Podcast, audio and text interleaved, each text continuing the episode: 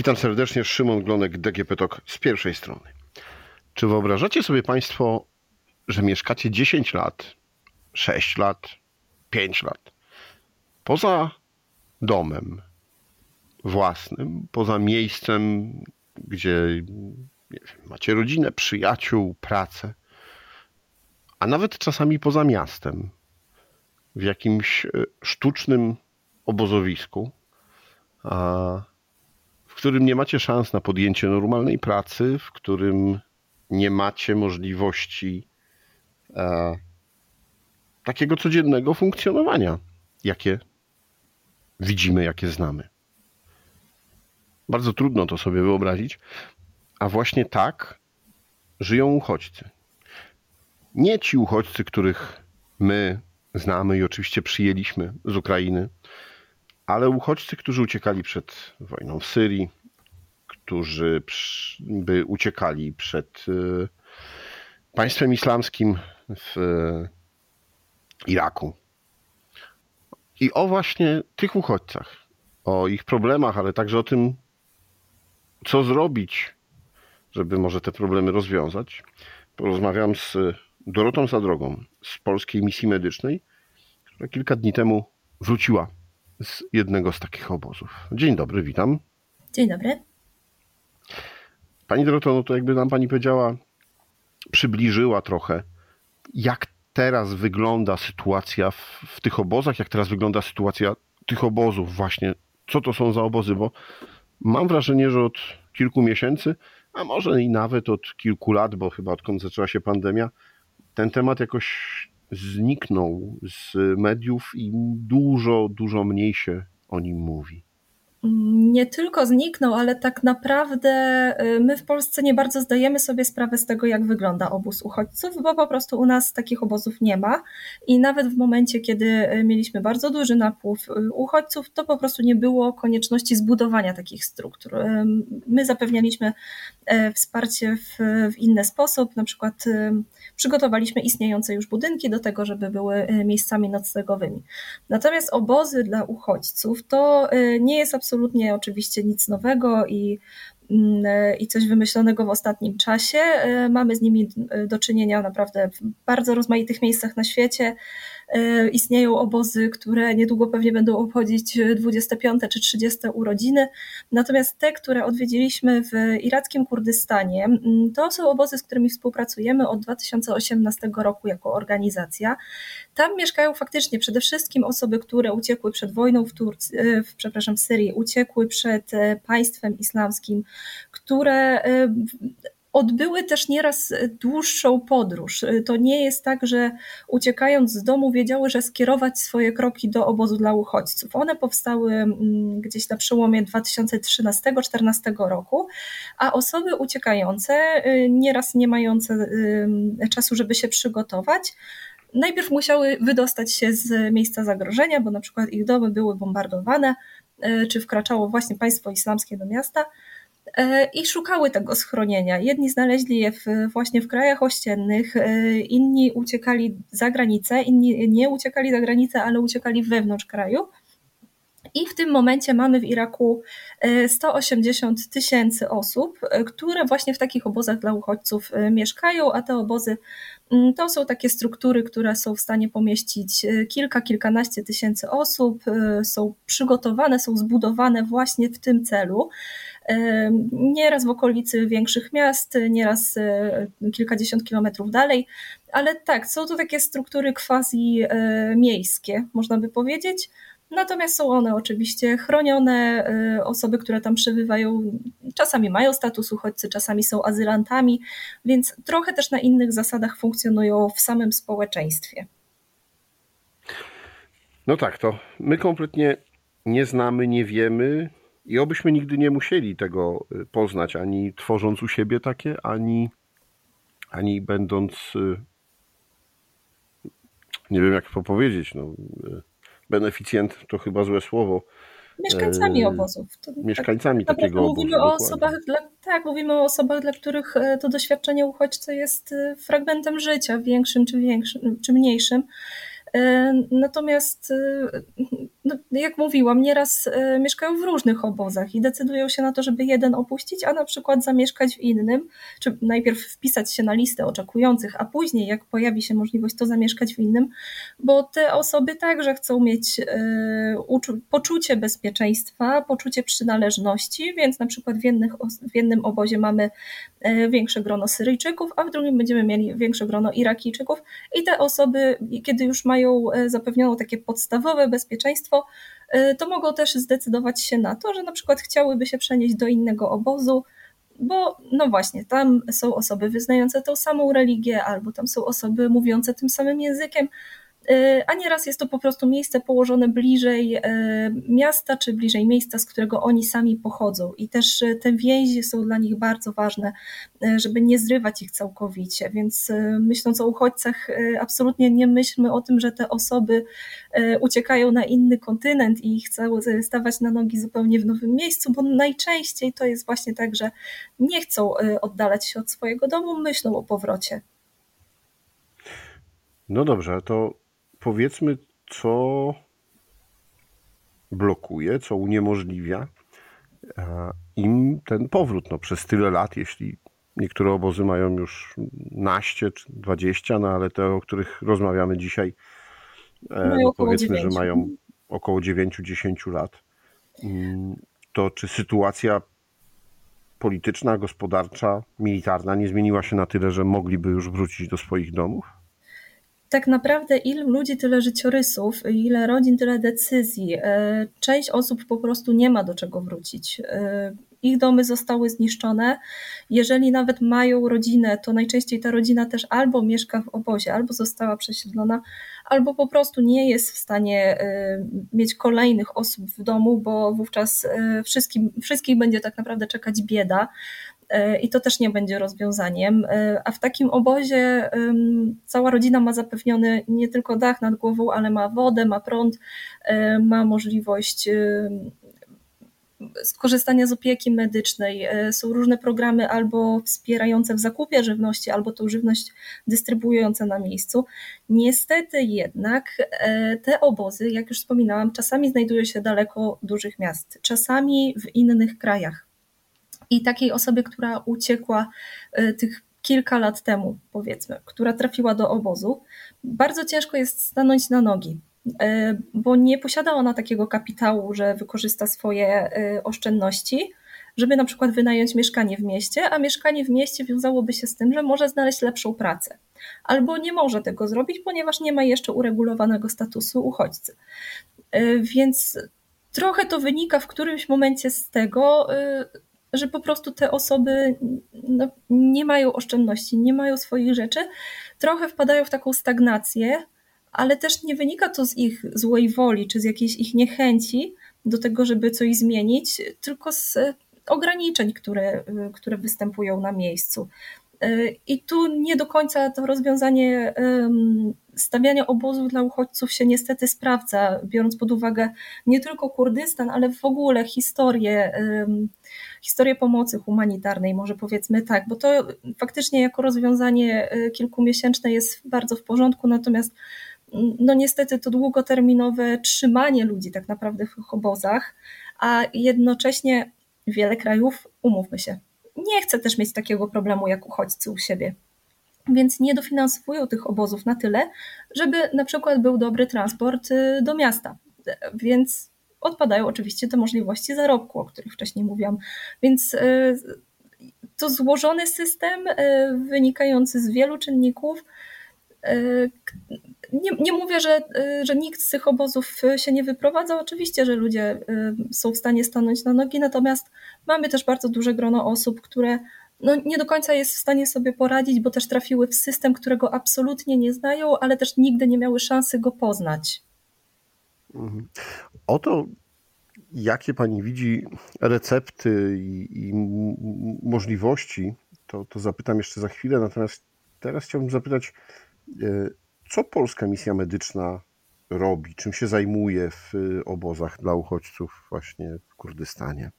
Mm, my od 2018 roku e, w partnerstwie, we współpracy dzięki środkom Ministerstwa Spraw Zagranicznych prowadzimy kliniki. Czyli osoby mieszkające w obozach, w których jesteśmy obecni, mają dostęp do codziennej opieki medycznej. One są po prostu takimi klinikami pierwszej potrzeby, że tak powiem. Jest tam gabinet ginekologiczny, pediatra, gabinet dentystyczny, proste laboratorium, jest karetka, więc będąc w obozie, nie muszą myśleć o tym, czy stać ich na to, żeby pójść do lekarza. I to jest bardzo ważne, bo jeżeli e, te osoby mają jakieś bardziej skomplikowane choroby, to oczywiście trafią do szpitala, to będzie inaczej zupełnie funkcjonować w tym systemie. Będą mogły liczyć na, na pomoc ze strony państwa. Natomiast takie podstawowe wizyty są niestety wizytami płatnymi e, a rodzina mieszkająca w obozie, jeżeli nawet posiada środki, to e, może to być na przykład taka zapomoga w wysokości 80 zł, e, odpowiedniku 80 zł miesięcznie na osobę. Tyle kosztuje najtańsza wizyta u lekarza.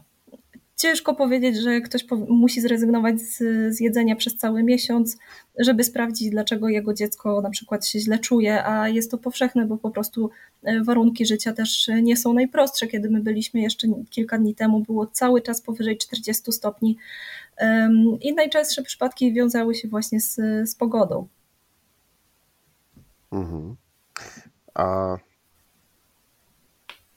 utrzymywanie takich obozów jest kosztowne. Tak jak pani powiedziała, państwa, na których terenie te obozy są, no nie są zainteresowane z różnych względów tym, żeby, żeby te obozy utrzymywać. Bardzo często yy, no, wspomagają państwa z Europy, tak jak nasze Ministerstwo Spraw Zagranicznych, czy też różne organizacje międzynarodowe, ale też pozarządowe, yy, które prowadzą składki, czy, czy w jakikolwiek inny sposób wspierają. No ale w Europie pandemia, teraz wojna, do tego nakłada się, niektórzy mówią, kryzys gospodarczy. Więc to wszystko nie ułatwia i nie pomaga do, organiza- do organizowania takiej pomocy.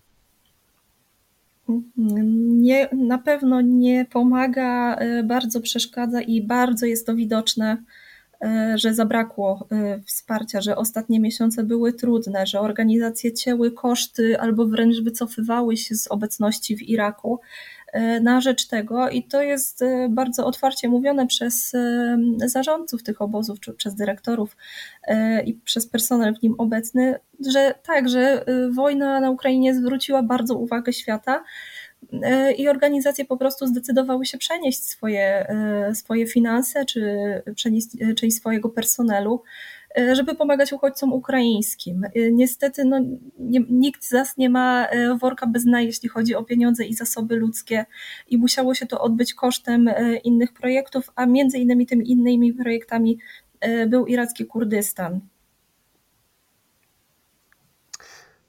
Dobrze, to wróćmy do tej do tego pytania, które wcześniej zasygnalizowałem. Co zrobić, co można zrobić dzisiaj e, z ludźmi w tych obozach, żeby oni nie zostali na stałe tam, nie byli trwale w jakiś sposób ubezwłasnowolnieni, czy też e, no, pozbawieni takich e, chęci do wyrwania się do zmiany swojej sytuacji.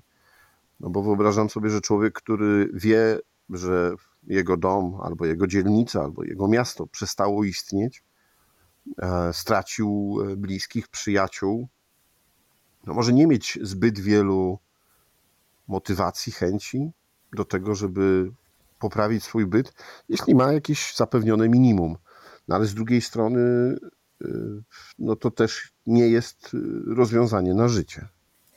E, nie jest, natomiast e, budując pomoc, e, musimy myśleć o tym długoterminowo, bo to już nie jest pomoc, którą możemy pamiętać, wiem, na którą się powołujemy w przypadku II wojny światowej, gdzie uchodźca to była osoba, której życie trzeba uratować i to generalnie na tym się kończyła nasza odpowiedzialność. Bardzo dużo się zmieniło od tamtego czasu. Wiemy, że uchodźcy są też wartościowi dla kraju, który ich przyjmuje, że y, jesteśmy w stanie włączyć ich w struktury, w których funkcjonujemy, tylko potrzebujemy dobrze to wszystko rozplanować i dobrze to przemyśleć i też w dobrą stronę oczywiście skierować środki i skierować pracę osób, mm, które tym tematem się zajmą. Y, to też nie jest tak, że y, w Kurdystanie absolutnie nikt z uchodźców nie pracuje. Oczywiście, że są osoby pracujące.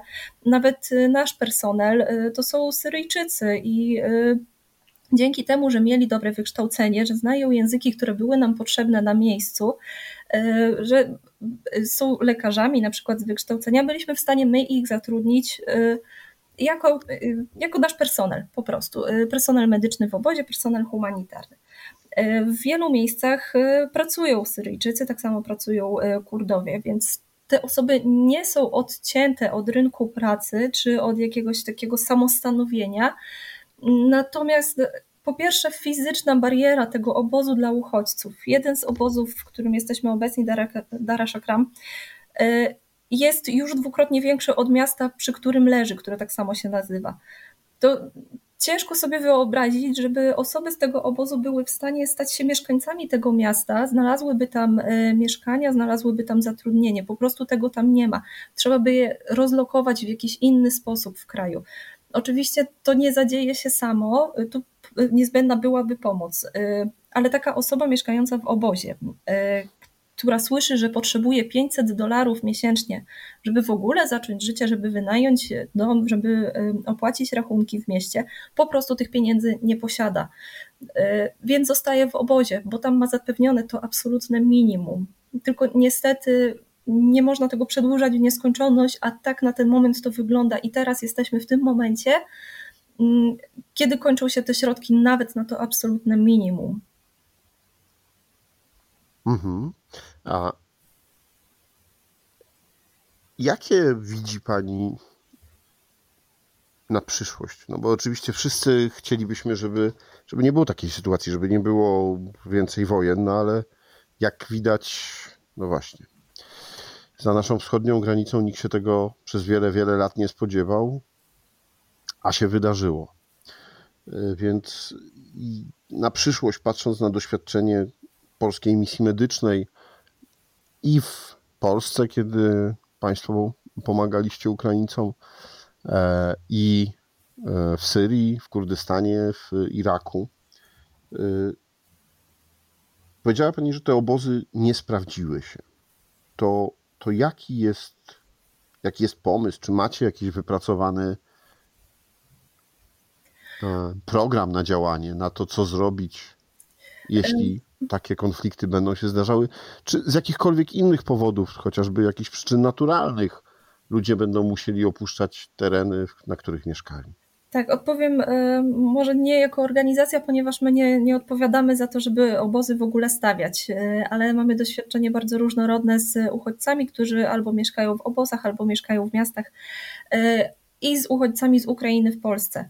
I bardzo dobrze sprawdza się ten system natychmiastowego tak naprawdę włączania uchodźców do społeczności, w której się znaleźli, nie izolowania ich, obóz faktycznie jest bardzo dobrym rozwiązaniem. Ja nie chcę powiedzieć, że jest e, jakiś nie, nie, nietrafny, e, czy, czy, coś nie wyszło. No, to jest bardzo dobre rozwiązanie, chociażby teraz w Pakistanie, gdzie e, ludzie bardzo szybko potrzebowali znaleźć schronienie w związku z powodziami.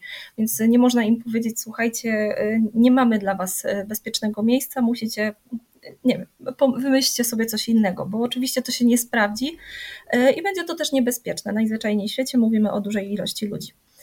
E, natomiast bardzo dobrze sprawdza się e, w Polsce włączanie uchodźców z Ukrainy w lokalne społeczności. I to jest naprawdę to się dzieje na poziomie gmin, na poziomie miast, na poziomie wsi poznają się ze sobą rodziny, są w stanie sobie pomagać, e, podpowiedzieć, zająć się dziećmi, zapisać się do szkoły i funkcjonować w tym samym rytmie, w którym żyli e, jeszcze przed przyjazdem do Polski. E, I my też jesteśmy zaangażowani w kilku miastach w Polsce w taki projekt Przestrzenie Przyjazne Dzieciom, który polega między innymi na tym, że właśnie są zapewnione lekcje języka, zarówno języka polskiego dla uchodźców, ale też języka ukraińskiego dla społeczności przyjmującej, tak żeby wszyscy wiedzieli, że są w stanie się ze sobą porozumieć, że są sobie w stanie wzajemnie pomóc, i odpowiedzieć na potrzeby, które występują w tym miejscu, w którym wszyscy się znają, mm, a nie odgórnie w skali globalnej. I to działanie lokalne bardzo dobrze się sprawdza. I myślę, że w przyszłości, gdyby były też takie możliwości, oczywiście, to powinniśmy kierować się w tą właśnie stronę. Czy Państwo nadal będziecie utrzymywać e, swoją placówkę, czy swoje placówki w obozach e, w Kurdystanie, czy, czy też niestety musicie liczyć się z tym, że w najbliższym czasie mm, z powodu kosztów, czy też z powodu braku personelu będzie trzeba je zamknąć? Y, jesteśmy akurat bardzo zadowoleni, że y, przynajmniej przez kolejny rok, przez 2023 do końca roku, nie będziemy musieli zrezygnować y, ani z żadnej kliniki, ani z żadnego lekarza, który dla nas pracuje w Kurdystanie. I tak powoli kierujemy się w tą stronę, że będziemy jedną z ostatnich organizacji obecnych na miejscu. To jest e, przerażająca wizja, ale niestety e, widać to po prostu na miejscu. Widać, że jest e, coraz mniej otwartych budynków administracyjnych, że jest mniej personelu, który przebywa w obozach. My będziemy w stanie tą pomoc jeszcze przez cały przyszły rok prowadzić. Jest to program odnawiany jakby co roku, więc co roku po raz kolejny decydujemy, czy mamy możliwość otworzyć wszystkie kliniki, czy może jesteśmy w stanie rozszerzyć nasze działania, albo konieczne jest ich zmniejszenie, oczywiście w zależności też od tego, co dzieje się w samych obozach. Natomiast na ten moment w obozach absolutnie nie zmniejsza się ilość osób, które tam mieszkają, więc ta pomoc jest cały czas tak samo potrzebna, jak była potrzebna przed wojną w Ukrainie. Jeśli ktoś z naszych słuchaczy teraz słucha i pomyślał sobie, że może by wsparł Waszą działalność, czy może by wsparł, no właśnie, jakichś uchodźców, w jaki sposób można pomóc? Najłatwiej jest wejść na stronę Polskiej Misji Medycznej pmm.org.pl, przyjrzeć się naszym projektom, e, zobaczyć być może, który projekt najbardziej odpowiada jako e, ten, który chcielibyśmy wspierać, e, ponieważ działamy na całym świecie, ale też pomagamy różnym grupom i w różny sposób tą pomoc organizujemy, więc jeżeli ktoś znajdzie projekt, który bardziej się spodobał, to zachęcamy do tego, żeby go wspierać właśnie poprzez stronę internetową. Dziękuję Pani bardzo za rozmowę.